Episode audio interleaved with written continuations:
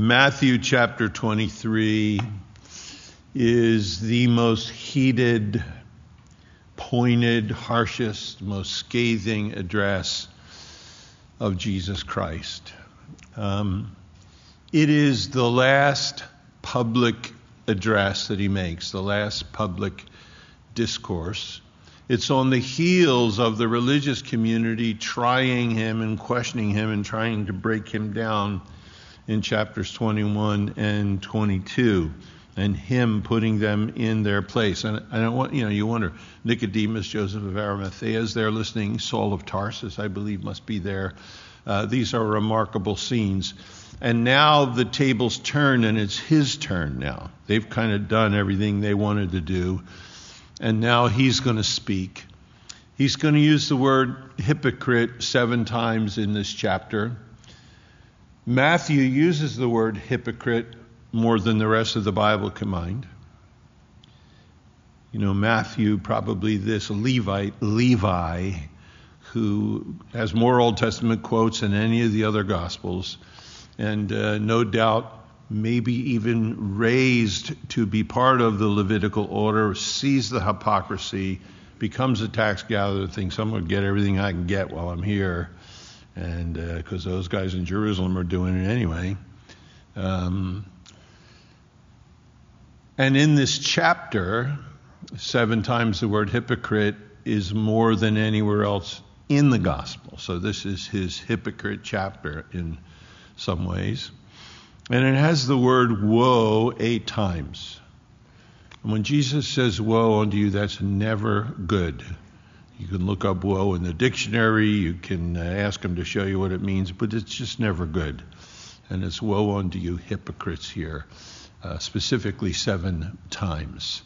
I think it's good for us to look at it for several reasons. First of all, it's good for me to look at it, and I'm assuming you, and if you don't think it is, you're wrong. It's good for you to look at it too. Because there's enough Pharisee and scribe in each of us that we kind of need to get an alignment. You know, in the spring when the tires are out of whack, you get an alignment. Uh, we, we need that. I need that. This is a good chapter for unbelievers to hear, if anyone's here is not a believer in Christ, because you need to know he feels the same way about phony religious stuff as you do. He can't stand it. So it's good for unbelievers to hear this. And it's good for people that are quote unquote religious but have no relationship with Jesus to hear this because all of the smoke that they blow means nothing to God at all. It's about a relationship, it's not about a religious performance. And there's so many that, sadly that feel that way. Jesus now begins to speak to, it tells us, the multitudes verse 1, and his disciples. And it seems like the religious leaders are gathering as he is doing this. And there's a lot of heart in this. There's a lot of, you know, it's visceral. There's a lot of pathos in this. He's, he's sharing because he understands how religious hypocrisy gets in the way of people that are really seeking God and and how it really, you know, it it interdicts and and causes those who may want to seek God to stumble. You know, there's nothing worse in our homes if we're telling our kids about the Lord and then we're drinking and cussing and doing other things. You know, you'd be better off don't even tell them. Just live that way till you get out of your system because to say one thing and do something else, particularly with kids, more is caught than taught. Uh, it's very difficult. And here the Lord is hard on this hypocrisy because it takes his children from him. I don't think he's, I think he's heartbroken in some ways as he's saying it. He begins here by saying, then, we looked at the timing there a bit, then spake Jesus, notice this, first of all, to the multitude. All the people are listening. He's gathered them. You know, he, he, he's put the Pharisees and Sadducees in their place. So he speaks to the multitude. Notice this, and to his disciples, saying, the scribes and the Pharisees. Now, look, the scribes were mostly Pharisees, but they actually copied the law. So they were called doctors of the law, lawyers, scribes. They were supposedly more familiar with the scripture than anybody because they copied it. Most of them were Pharisees.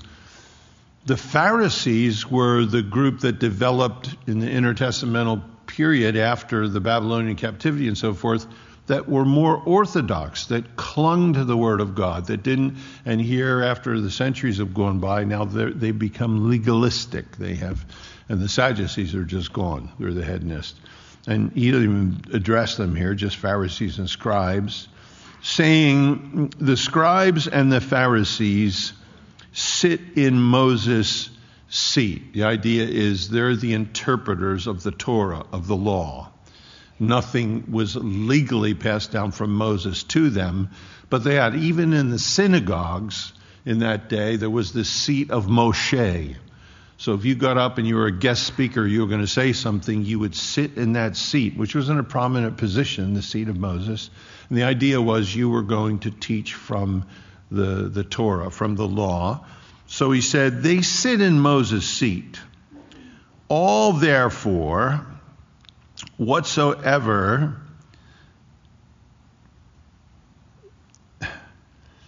whatsoever they bid you to observe, whatever they ask you to do, if they're teaching the scripture, speaking uh, as someone who's opening the word, that observe, and notice he says, and do. Don't just hear it, observe, hear it and do it but do not after their works. Don't imitate them, for they say and do not. So as we go from verse 1 down to verse 7, we're constantly going to hear about they and them.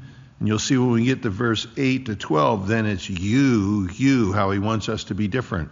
So he says, whatever they bid you to do, to observe, they're teaching the law, then, then do that.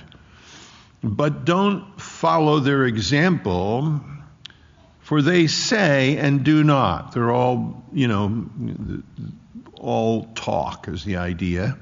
Um, Peter tells the elders in his day they should lead the flock by example, 1 Peter 5 3.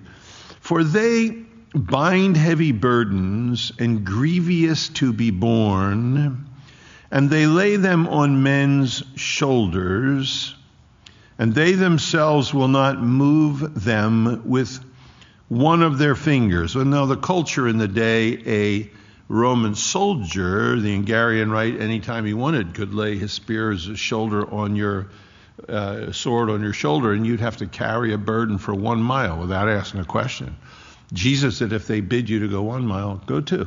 You know, be a testimony. And here the religious leaders would exert some kind of influence over people in the same way and say, you need to do this, you need to go here.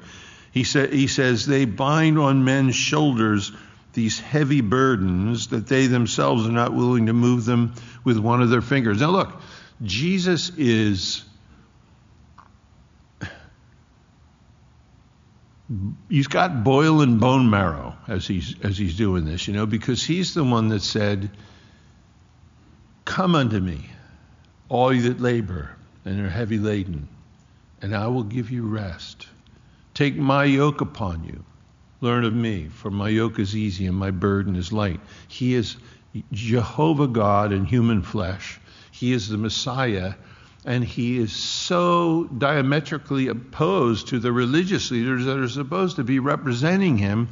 And he said, instead of saying, Come unto me, you that are labor and heavy burden, he says, They are laying burdens on you that nobody can bear. They're, they're putting people under the law, they're not bringing them to the presence of the Lord. So he says, But all their works they do to be seen of men. Look, one of the things he's saying here, he's going to say, Look, they, they teach the word, they sit in Moses' seat. So listen to what they say and do the things that are in the word, but don't turn away. So it's very important. He's saying, look, don't let hypocrisy turn you away from the word of God. Everybody in this room, there is hypocrisy. We know the word. And the worst kind of hypocrisy is religious hypocrisy. The worst kind of thievery is religious thievery. So for you and I, the exhortation is here look, don't let hypocrisy turn you from God's word. Because you have to be careful in your heart if you're compromising or you're backsliding and you're looking for a reason to stay away from the Word of God. That's what we hear from backsliders all the time. There's so much hypocrisy in the church. You, you're not going to stand in front of Jesus someday and say, Well, Lord, you know, it was too much hypocrisy in your church. He's going to say, What did you do? You know, you're going to go there and complain about other people. So the Lord, though, because He loves us, is saying, Look, and to these people, to His disciples, don't let this hypocrisy turn you from the Word of God. Because the Word of God is genuine, the heart of God is genuine. His will towards his people is to lift burdens off of them. Don't let this hypocrisy tonight, for any of us, turn us from the word of the Lord. He says, But all their works they do to be seen of men. They love to be seen of men. You, you I don't know anybody like that. They make broad their phylacteries and they large the borders of their garments. Um, you, the phylacteries, you know, it says that they were to bind the word of God on their hands, and then by this time they had boxes. You see them in Orthodox Jews today in Israel. They're bound on their forehead, a box with portions of Scripture, usually Deuteronomy, Exodus, or on their arm. And in Jesus' day, they made from Deuteronomy and Numbers, I think 35, it says they were to make a ribbon of blue, a border on their garments, to remind them of their relationship with God Almighty, with Jehovah. You remember the woman with the blood flow? She came, she took hold of the kraspedon, the, the hem of Jesus' garment, that blue garment, the blue hem. That, rem, that, that really she finally found a man who really had a relationship with heaven. And she took hold of that, that border that represented that. Here, Jesus said they love to make, you know, they don't do anything. They don't walk with God, but they love to tie big boxes on their head and their arms, and they love to make the ribbons, you know, the, the tassels on their garment really long and ostentatious. You know, they, they love that. Uh, their special costumes and their special seats, you know, he tells them here. And they love the upper, uttermost, uppermost places at the feasts, the chief seats in the synagogues, the greetings in the marketplaces, and to be called of men Rabbi, Rabbi, Rabbi, Rabbi. They, they love that. Uh, four things it tells us there. They love the upper, the best seats at the feasts. There's nothing in me that likes that. I can relate. It's a good warning. They love the best seats at the feast. They love the chief seats in the synagogues where you got the most notoriety and recognition. They love the greetings of men in the markets, oh Rabbi, oh Rabbi. You know, they, they see the way they were dressed and so forth. And he says, and to be called of men, Rabbi, Rabbi. Um, Jesus said, you know, you do your righteousness, don't blow the trumpet, don't be seen in public. Don't, when you pray, go in their prayer closet, pray there secretly. And Jesus encourages them in a completely opposite direction. You know, and we have this culture, you know, in, in Christianity. If people come here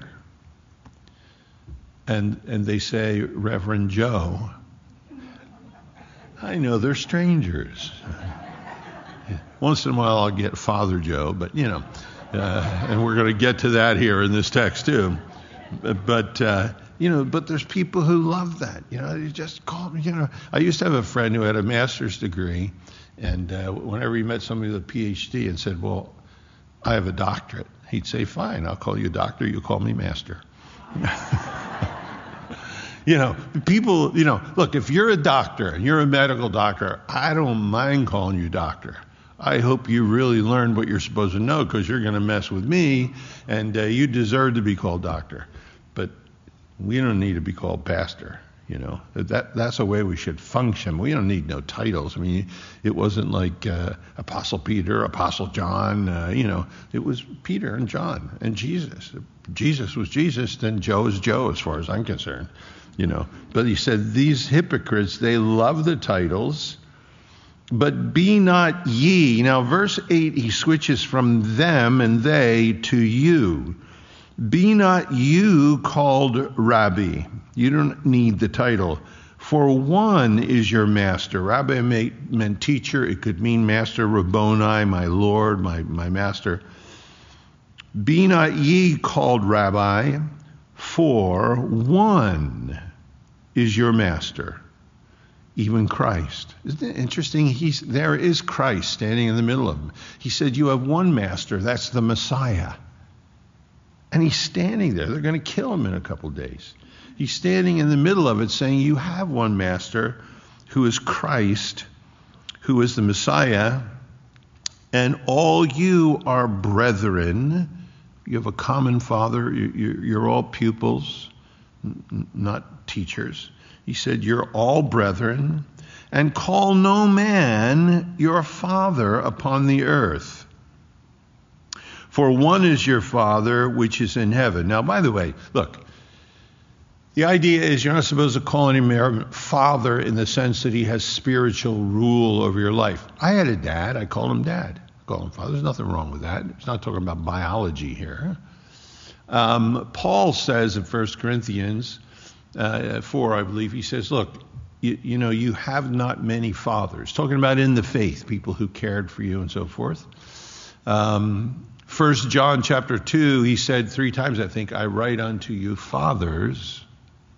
So it's not tearing down respect. You know, it says somebody with the hoary head, you're supposed to respect them, you know, and so forth. Uh, it's saying you're not supposed to let a human being be your master spiritually. You know, when I, uh, in my life, there was, you know, shepherding in the church where you have to submit to your elders and submit, and it's destructive in your personal relationship to the Lord. So uh, here he says, You don't need any titles, and you don't need to give anybody any titles because the Messiah is the person that should have all the titles in your life. The safest place to be. But he says, He that is greatest among you, We've heard this before from shall be servant of all. No, no deity, clergy, and laity as far as he's concerned here. Philippians 2, let this mind be in you is also in Christ Jesus. Being in the form of God, thought it not robbery to be equal with God, took upon himself the form of a servant, was made in the like of men, likeness of men, and he died that death, even the death of the cross, and so forth. So let this mind be in you. And whosoever shall exalt himself shall be abased. And he that shall humble himself, that's the person that will be exalted. God knows how to do that. Now, so he said, they do this, you do this. Now we come to the woes. But woe unto you, scribes, Pharisees, hypocrites. Now look, you have to understand, they're standing all around them. Scribes and the Pharisees, the religious leaders, are there and he no doubt lifts up his head and looks at them as they're standing around in their robes and their costumes, their pajamas. And he's just going to talk to them in a way now the people have never heard anybody talk to them like that. And they have never heard anybody talk to them like that. And Jesus is going to turn around and say, Woe unto you, scribes, Pharisees, hypocrites. And you know, there's some people going, trying not to laugh, you know, and they're looking because they knew it was phony.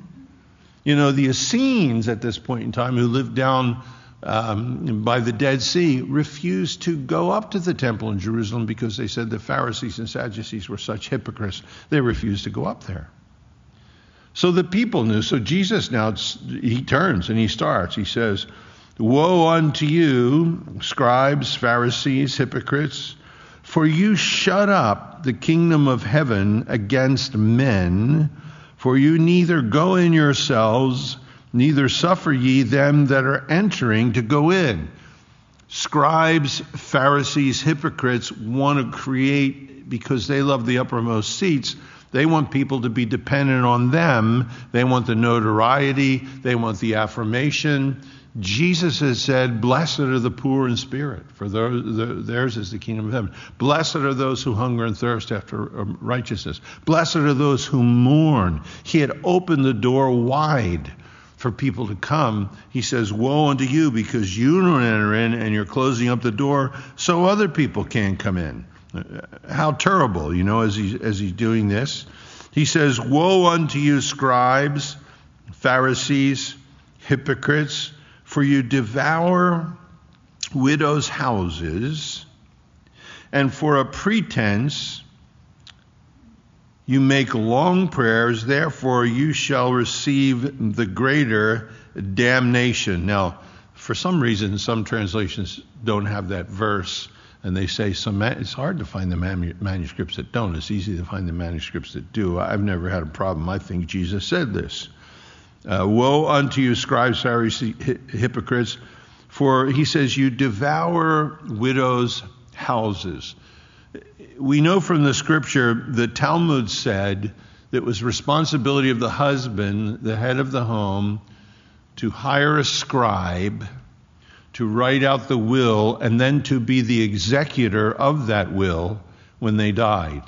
And of course, the scribes and the Pharisees came to the widows and said, Well, if you give this, and if you don't, you know, you, you take this and you, you know, give this to the temple or to the priesthood, or if you dedicate this, you know, he says, he says, you devour widows' houses. You take advantage of them when their husbands are gone. You, you know, you do this you know, it's, it says that when the Romans came into Jerusalem in 70 AD, there was two and a half million sterling in the temple vaults, which is an unimaginable amount of silver. Unimaginable. It was a racket. And you can see why Jesus turned over the money changers. Now he's verbally turning over the money changers. Woe unto you, scribes, Pharisees, hypocrites. Paul's going to teach that the widow has a place in the church and should be ministered to. For you devour widows' houses, and for a pretense, you make long prayers. You act pious, you hypocrites, you know, and, and therefore you're going to receive the greater damnation. There's some televangelists that need to read that verse too, I think. Woe unto you, scribes, Pharisees, hypocrites. For you compass sea and land to make one proselyte. You, you, you cover, go to the ends of the earth to make one convert to your perverted religious activity. And when he is made, you make him twofold more the child of hell than yourselves. And it's a Gehenna there. And, and the same thing goes on today. Woe unto you, blind guides which say, Whosoever shall swear by the temple, it's nothing. But whosoever shall swear by the gold of the temple, he is a debtor. So he says here, you know, woe unto you, you're blind, you guys are blind. You, you, you tell people that if they swear by the temple, it's not binding. That's the idea here. But if you swear by the gold that's in the temple, that is binding. You have to keep that oath. Um, so, so he says it's ridiculous. Whoso shall swear by the gold of the temple, he is a debtor. You have to keep that. Verse 17 says, Ye fools. Now, in the Bible, we know fool is different than fool in a culture today. The Bible says the fool says in his heart, There's no God. The fool is hard to instruct. But Jesus uses a different word here, and in the Greek it's moron. I really like this, you know, just. He says, Woe unto you, blind guides, you're blind morons, which say, Whosoever shall swear by the temple doesn't matter. But if you swear by the gold in the temple, then you're on the, uh, you're a debtor. You morons and blind. For whether is greater? Which one is greater, the gold or the temple that sanctifies the gold? You know, are you kidding me? He says, And whosoever shall swear by the altar, they say it's nothing. But whosoever swears by the gift that is on the altar, he is guilty. He is mine. They do the same thing there. you, you'll swear by the altar, you can keep the vow, you can break the vow, but if you swear by the gift on the altar, you better keep that vow. And, he's, and he's, he, he says the same thing here. Um, whether is greater, the gift or the altar that sanctifies the gift? Whoso therefore shall swear by the altar, sweareth by it and by all things thereon. If you realize the altar is the divine part of this, it sanctifies the other things. And whosoever shall swear by the temple sweareth by it, listen, and by him that dwelleth therein. And he that shall swear by heaven sweareth by the throne of God, and by him that sitteth thereon. So all is made, all is sanctified through that which is sacred, certainly of the Lord and of his throne, not of the, the treasure and the money and all of that stuff you know, and look, the, there's there's a lot of this that goes on in the church today. And and if you, you know, on television, that's what I mean. This chapter is good because unbelievers need to know that Jesus does not go for this stuff. He'd be turning over the tables of the money changers today. And you watch television sometimes and the way they are begging people for money and then condemning people if they don't give because the kingdom's going to file chapter 11. It, it is unbelievable to me to see some of this. We lived on the West Coast. One of the major evangelists, quote unquote, TV evangelist, I won't say his name, but he looks like the Joker. He, uh, they, they do these demographics. They find out if they, in a certain area, when they ask for money, if they talk about kids with cancer, they get the best response. So they'll talk about kids with cancer in that area. They find in a different area, if they talk about little girls that are crippled in a wheelchair, they get the greatest return on their money there, and that's what they'll do in that area. And they have demographics about robbing people all over. it, it is unbelievable what they do. You know, again, I, heard, I, I, I hate to say this, I've said it before, but it's stuck. Pray for me. Uh, this guy said, you know, he said, you know, the reason that I have this house mansion in Florida and a boat, 45 foot yacht, is he said, you know, I, I, there's so much stress, he said, from, from what I do. And he said, all of you send in your letters for me to pray for you. And he said, I, I, there's so many letters, I just lay on top of them. And the doctors told me the ink from the letters going through my skin and it's causing all kinds of stress. And he said, I tried just going to the golf course. He said, but chasing that little ball around made me more stressed out than ever. The doctor said, You need to just get somewhere and fish or something. So he said, So of course I, I got this house and this little fishing boat in Florida, and it's good for my stress. You think, come on, man, I'm born again, not born yesterday. What do you, you know? I wouldn't have listened to you when I was taking LSD. Why do you think I'm going to listen to you now? It's funny, but isn't it true? You know, look, and here's the thing you guys can take for granted. When you have a biblical hermeneutic, when you're when you have a biblical worldview, if you're taught the scripture from Genesis to Revelation, Jesus said you'll know the truth and the truth will make you free. I constantly have people from our church that have come here for years will come back and say, Pastor Joe, I was in this place and this guy was doing this. That's wacko, isn't it? And I'll say, Very good. You get an A. You know. Uh, because the Word of God, the more you know of it, it's freeing. It sets you free. It doesn't bind you and shackle you. So, you know, these people are out there. Woe unto you, verse 23, scribes, Pharisees, hypocrites, for you pay your tithes of mint and of anise and of cumin, and you have omitted the weightier matters of the law, judgment, mercy, and faith. Now he says, These ought you to have done but not to leave the other undone. So he says there, you hypocrites. And they would grow their own herbs, by the way. You didn't get McCormick herbs back then. They grew their own herbs. And he said, You tithe. Imagine you're cumin, you're picking out the seeds. Nine for me, one for God. Nine for me, one for God. Picking out these little seeds. He said, You tithe of your mint, your anise, your cumin, and so forth. And he said, But you forget all about justice and mercy and faith He said, All right, these you should have done. The law was still in effect. Christ hadn't died on the cross yet. So, so you, you tithe of your seeds, fine. But you have left the greater things of spiritual life undone. You're not merciful. You're not kind. You're not caring for people. You have no justice in your, in your practice. You have no mercy. You have no faith. Ye blind guides, you strain at a gnat and you swallow a camel. You blind guys, which strain at a gnat, not, not strain out a gnat, strain at a gnat. You know, what they would do, the Pharisees, and you can, by the way, still see it in Israel today, an Orthodox Jew, if they get a gnat in their throat, they're going, ah, trying to get it up because that gnat may have sat on a Gentile and sucked some blood before they got it in their throat, so it's not kosher. You'll see them even today do this.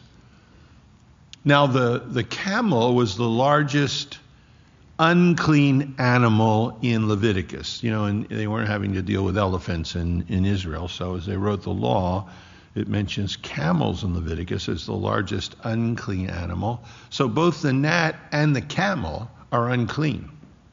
But he said, You hypocrites, you blind guides, you, you try to hack up a gnat and you swallow, the phrase is gulp down. So you choke on a gnat and you gulp down a camel.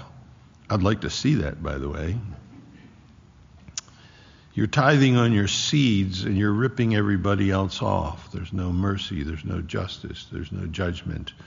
Woe unto you, scribes, Pharisees, hypocrites, for you make clean the outside of the cup and of the platter, but within they are full of extortion and excess. Uh, interesting. Uh,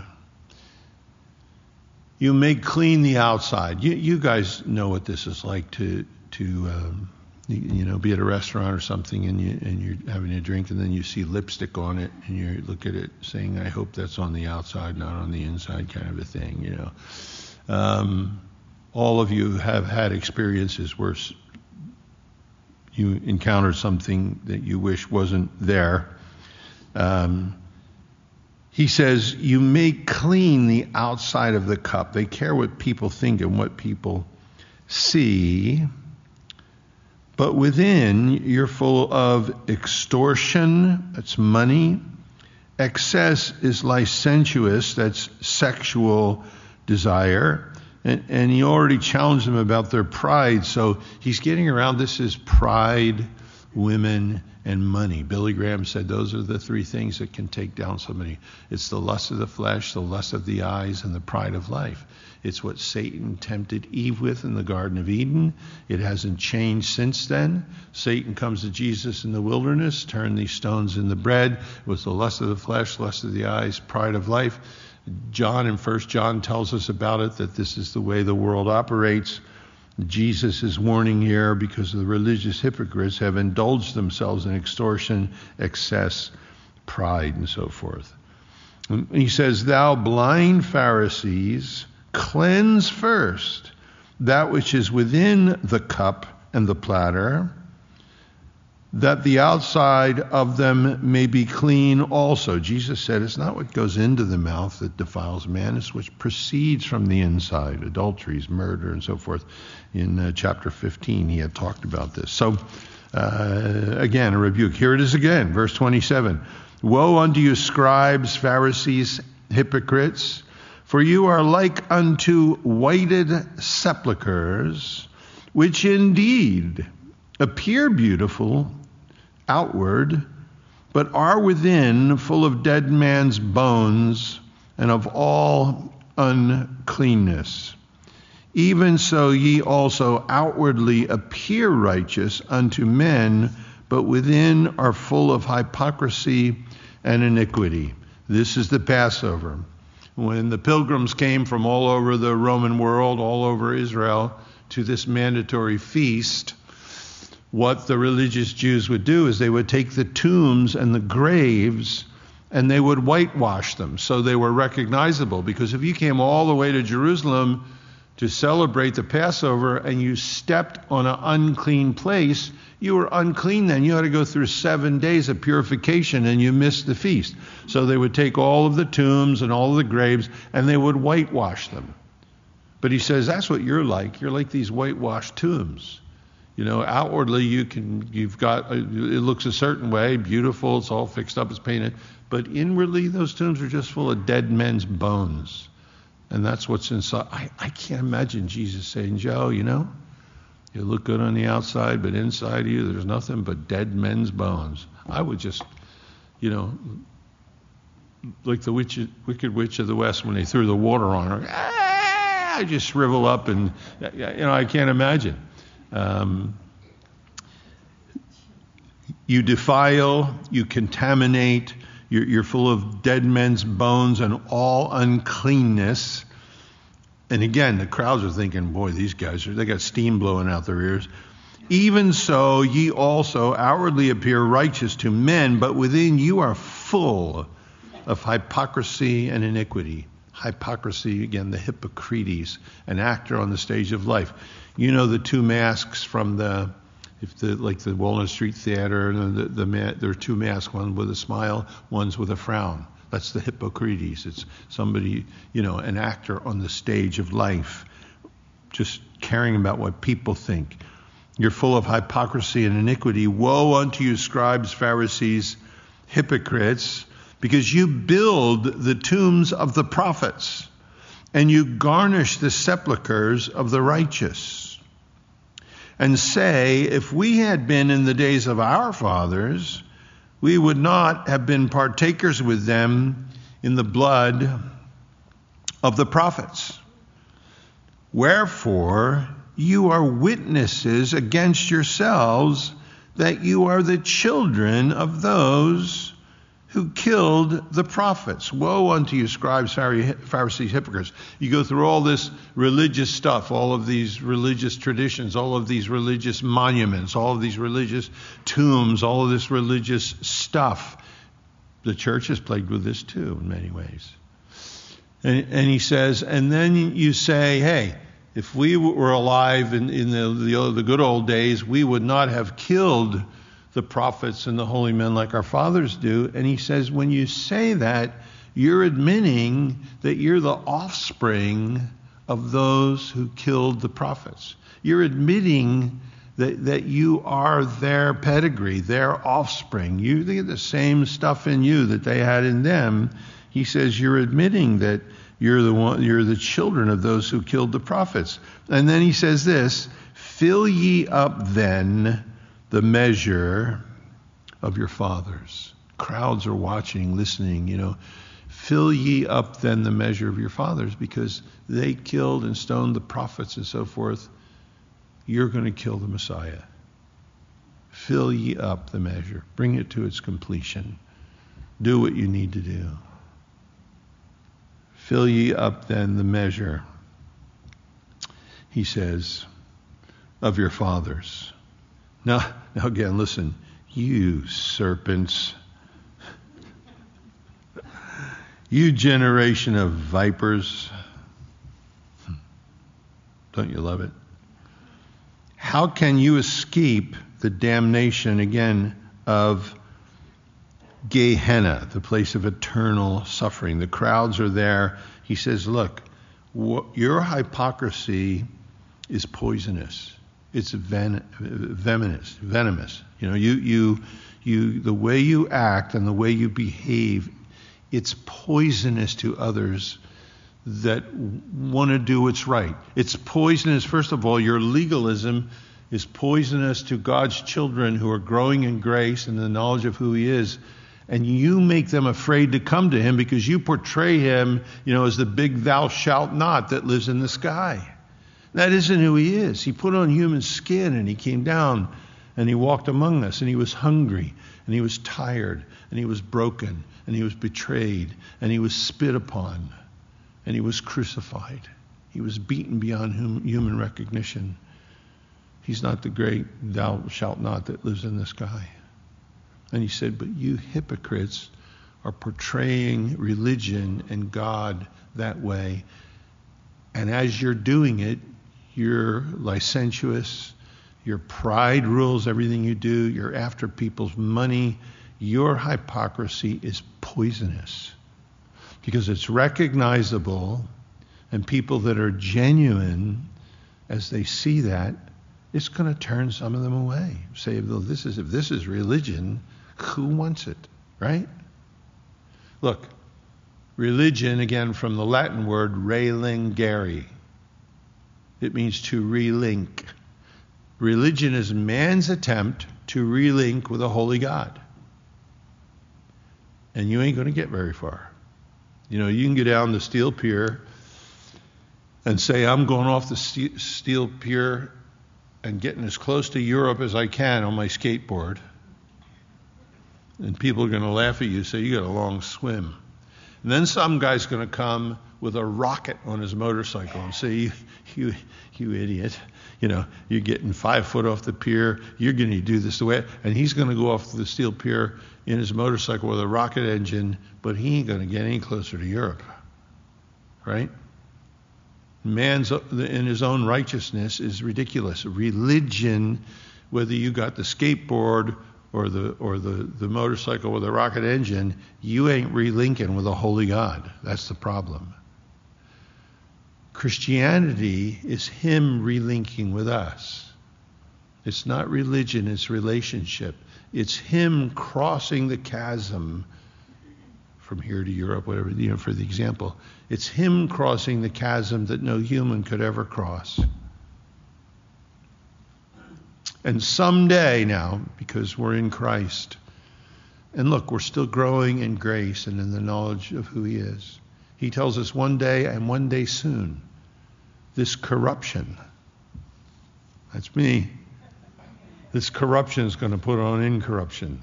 This mortal is going to put on immortality. I still have a traitor that dwells within. But I keep that before the Lord. And he constantly says, Come unto me, Joe. You're laboring, you're heavy laden. I'll give you rest. Not church, not religion. Take my yoke. Come on. Learn of me. I'm meek and lowly you'll find rest for your soul. You know, some of the guys on staff were kind of reading this book, Gentle and Lowly. Oh, man, it's slicing and dicing me. And it quotes a lot of the old Puritans and so forth. And, and one of them said, you know, the, the thing about your sin as a Christian here tonight, if anybody in this room doesn't have any sin in their life, would you raise your hand, please? So we can tell you have the sin of pride. You know, look, uh, you know, he, he, he says the reason that Christ, you know, has the attitude he does about our sin is because he is perfectly holy. And because of that, he's more appalled at our sin than we are, because we kind of make compromises for the culture. Eh, sleeping together. We love each other. Ah, having a few brews. I'm not getting drunk. Ah, I'm watching a little porn on TV, but it doesn't hurt. Ah, you know, I'm doing this. I'm doing that. Ah, it matter if you know, you the gender? You know, the you know, we and we're kind of, you know, washed in that all the time, and we can kind of justify sometimes some of the stuff we do because of the culture we live in the church. And, it, and, he, and he says Jesus is completely appalled of that because, look, he's completely holy. There isn't anything in him that is cooperative with your sinful nature, with the sinful culture that we're in. He's the one who knows it more than anyone and is more appalled with it than anyone. But when he's appalled with it in the lives of his children, he runs to them to heal them and to nurture them because he understands how deadly it really is. And then he says, Look, if any father who's a loving father, if his son or his daughter has cancer, he hates the cancer, but he doesn't hate his child. That's his child with a disease. And he does everything he can to get him to the best doctor, to treat him.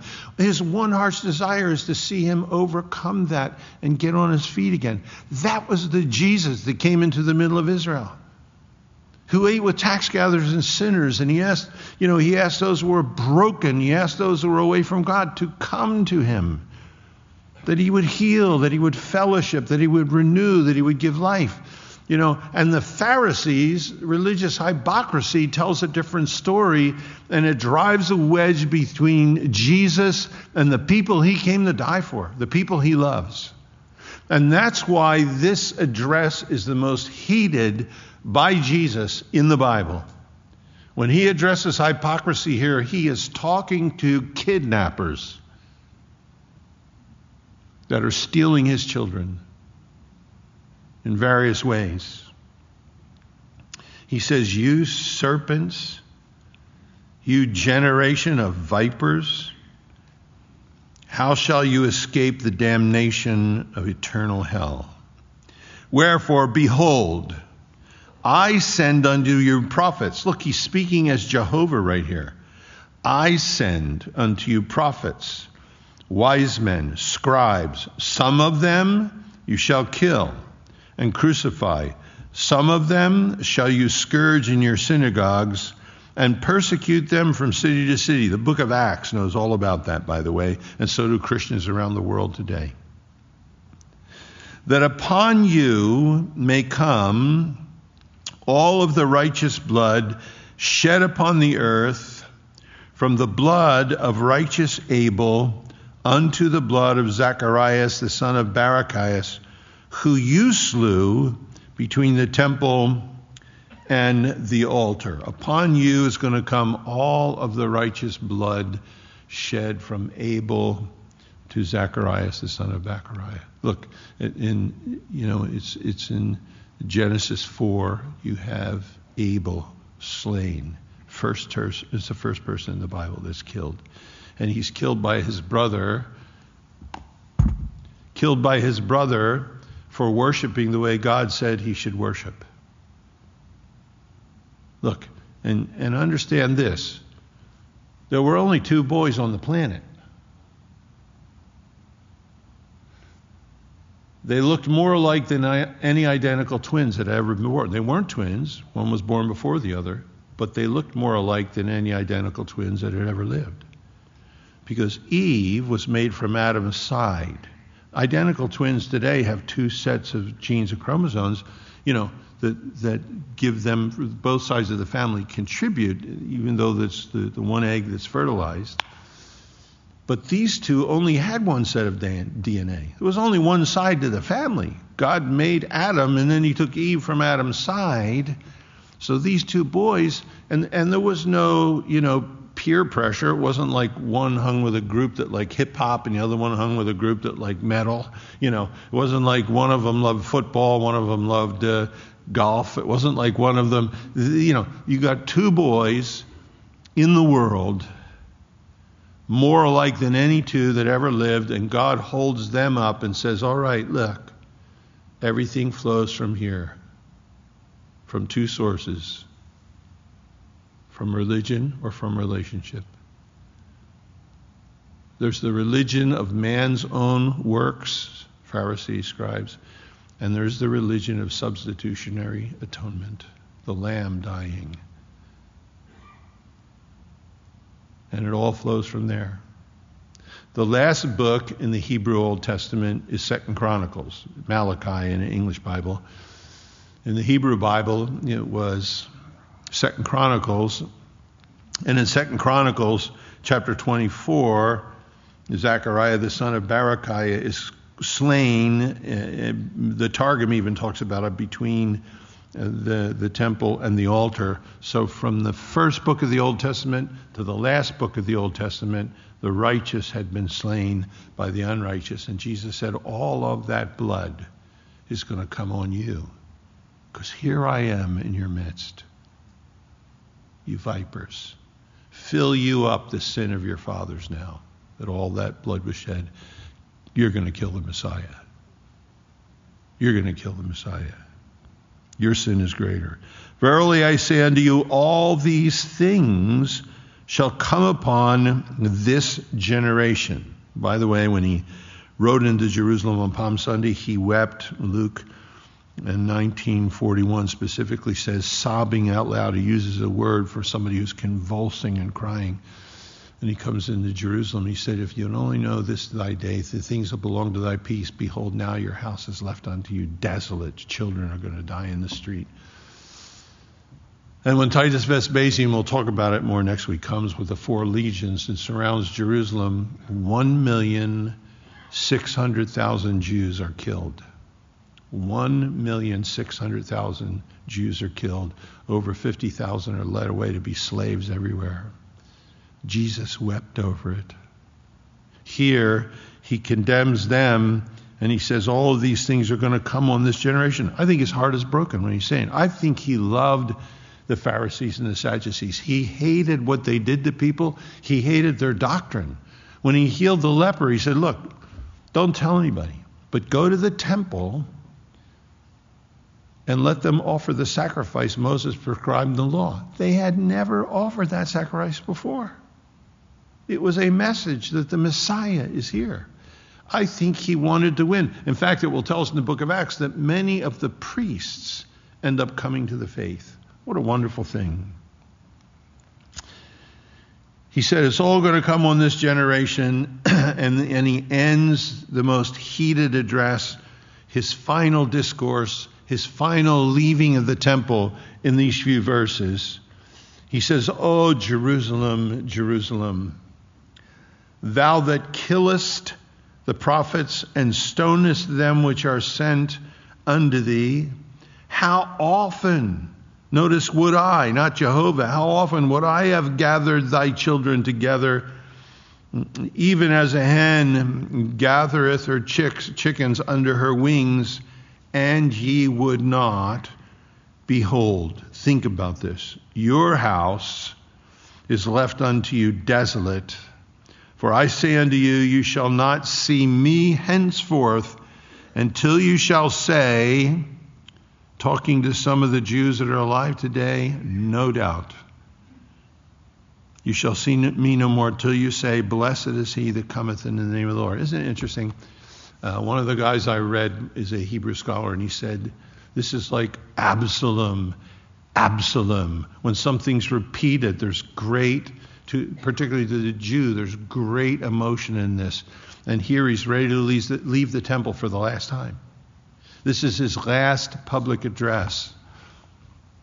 And he looks up and he doesn't say, Oh, Jerusalem. He says, Oh, Jerusalem. Jerusalem. He says it twice. And I think it's hard for us to know the depth of that. Oh, Jerusalem. Jerusalem, city of peace, and has never lived up to its name. The purpose of Almighty God, how often would I have gathered thee together as a hen gathers her chickens under her wings? That's all I wanted. That's all I wanted. I didn't want to fight with hypocrisy. I didn't want to fight with the religious establishment. I wanted to gather you as a hen gathers her chicks under her wings. I wanted you, you know, to abide under the shadow of my wing, like it says in the Psalms. And some of the most tragic words in the Bible, and ye would not. And ye would not. Now, your house is left unto you desolate the desolation that comes, 70 AD, Jerusalem, you know, leveled to the ground. The Bar, Bar Kokhba revolts tried to raise it. it. It was just a complete failure. Again, the Romans come in, they change the name from Israel to Palestina, which was the Philistines, which was the perennial enemy of Israel. In our mar- jargon today, it is Palestine. It's the name from the Romans calling it Philistina, Palestina. Um, anybody born in Israel before 1948 was a Palestinian, whether they were a Jew, whether they were a Muslim, whether they were, you know, a Buddhist, whatever they were. If you were born in Israel before 1948, you were a Palestinian. And the Romans did that to bring shame on them and named their country after their perennial enemies. Of course, the remarkable irony of all this is you go to Israel today and you have a Jew taking you on a tour of Roman ruins. It's quite ironic. Now your house is left unto you desert, desolate. Behold, think about this. For I say unto you, you shall not see me henceforth until, so there's grace there, until, there's a, there's a till here, till you shall say, Blessed is he that cometh in the name of the Lord, his final words, and then it says, then he went out. It tells us he departed. The last thing, imagine the last thing he says to Jerusalem, to the temple courts. Henceforth you shall see me no more until you say, Blessed is he that cometh in the name of the Lord. Zechariah chapter 12, you don't have to turn, I'll read it to you. It's, it gives us the prophecy.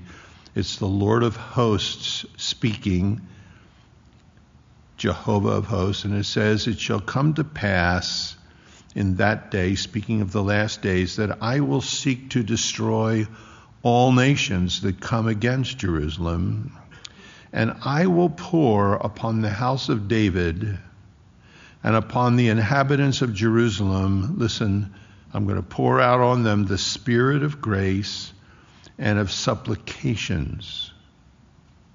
Jesus said, You're not going to see me anymore until you say, Blessed is he who cometh in the name of the Lord.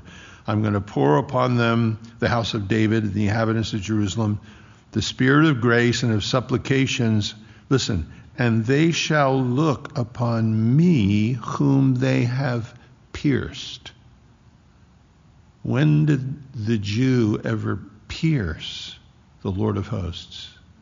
They shall look upon me whom they have pierced. Amazing. And they shall mourn for him as one mourneth for his only son, and shall be in bitterness for him as one that is in bitterness for his firstborn. And then he says, of course, in that day, there's going to be a great mourning in Jerusalem and so forth. That day is going to come. Jesus said, you know, your house is left unto you desolate. I, I came. I wanted to gather you. I, my heart was poured out. Jerusalem. Jerusalem. You know, you go there today and you think, these people, you're standing in the middle of prophecy. They've been gathered from all over the world. And of course, it harks of another Jerusalem, one that's from above. But right now in Israel, and you can pray for Israel, and you've been part of the process, by the way, there's so many turning to Yeshua as their Messiah. It's happening. We have friends in Israel that'll post the testimony of an Orthodox Hasidic Jew with curls and a hat that came to know Jesus as their Messiah. They'll post it. It'll get 250,000 downloads in the first few days. Every Israeli teenager is under their covers where their mom and dad won't see them watching the testimony because they're curious. They want to know who Yeshua is. You know, the refugees that came back from World War II to Israel, in their mind, Goyim, Gentile, and Nazi was the same thing. Because to them, Hitler claimed to be a Christian. Catholic Church worked in conjunction with him in some ways. So in their minds, the Gentile, the Christian, was always their enemy, and they made it back to their homeland. But the generation that's grown up in Israel today, the young people, have always known the evangelical church as a friend and the Muslim as an enemy. So there's an openness. They're listening, and sometimes against the will of the older generation. But there's a great openness. But Jesus said, But the days coming, days of the Antichrist, days that we're studying now, he said, When you're going to say, Blessed is he that comes in the name of the Lord, you know, and they're going to see it. And he says, then you're going to see me. You're going to look upon the one whom you have pierced. What a day, huh? What a day. What a heart God has for his people, unlike any other people nationally uh, on the earth. How remarkable. Read ahead if we're still here, and I don't know if we will be. If Tuesday's clear, the rapture will happen before the women's study Tuesday night, I'm sure. But they're studying signs, you know, so that's one of them. Um, but if the Lord tarries next week, remarkably, they're, they're starting signs on Tuesday night. We're in Matthew chapter 24 on Wednesday night. Jesus Christ talking about the last days. Sunday morning, we're in Revelation. Duh. You know, I, I wonder if God is speaking to us, huh? I wonder, it's funny because when we started Revelation, I called Malcolm. He said, Oh, you started Revelation? I just started Revelation. David Rosales said, You started Revelation? I just started Revelation. David said, You're teaching Revelation? I just finished teaching Revelation. You know, it's like six or seven of the Calvary guys. How did they all get at the same place? And they cheated. They just went there. I took, you know, 14 years to measure out my study so we would get here when COVID got here. So you have no idea the, the planning that was necessary for that to take place. Let's stand, let's pray. We're living in these days. You know, look, won't it be amazing? Someday we're going to be standing on the other side. I'll be 30. I'll reintroduce myself. You won't recognize me. We're going to see so many. We, we, we, you know, we do usually 80 to 100 funerals a year over 30 years, we have more people in heaven than most churches ever have on earth. Friends, relatives, loved ones. Imagine what it's going to be like soon to stand with them. People in our church today who we love that have cancer, that are suffering, going through divorce, broken down, sexually abused, mentally abused when they grew, alcoholic parents that are so scarred. We're going to stand on the other side. And this corruption will have put on incorruption, this mortal will have put on immortality. And we're going to talk to everybody we saw for years and didn't get a chance to talk to. Maybe more than that, we'll know fully, even as we've been fully known. Think how close that is. And, and I love the Lord, you know, He says, no suffering no death. I'm going to wipe every tear away from your eyes. No sadness, no sorrow. How remarkable. Because he's the same one that would gather us as a hen gathers her chicken under his wings tonight. Tonight. I want to go before I go to sleep. I want to be under the shadow of his wings. But talk to him and say, Lord, I am a jerk. I'm so thankful you've taken care of stuff on my behalf. I'm so glad. Let's bow our hearts. Father, I know you've overheard. And we do believe you're coming soon, Lord, and we believe you want us to live in light of the fact that that could happen at any second. Your return is imminent, Lord. And you said, Any man who has this hope purifies himself even as he is pure. So, Lord, let it be effective in our lives. Let us never take it for granted, Lord. and if there's places where there's Pharisee and scribe inside of us, Lord, give us grace to examine ourselves and in confession and repentance, bring those things to you, Lord. I know that you would have us do that, Lord. Whatever we're heavy laden with, Lord, just to bring it to you and receive the rest that only you can give. And Lord, we pray, Lord, for the women on Tuesday night, Lord. Just pray for the study next week, if, if Lord, you tarry, and we're, we're in this chapter where you spoke to your disciples about the, the signs of your return in the last days, Lord.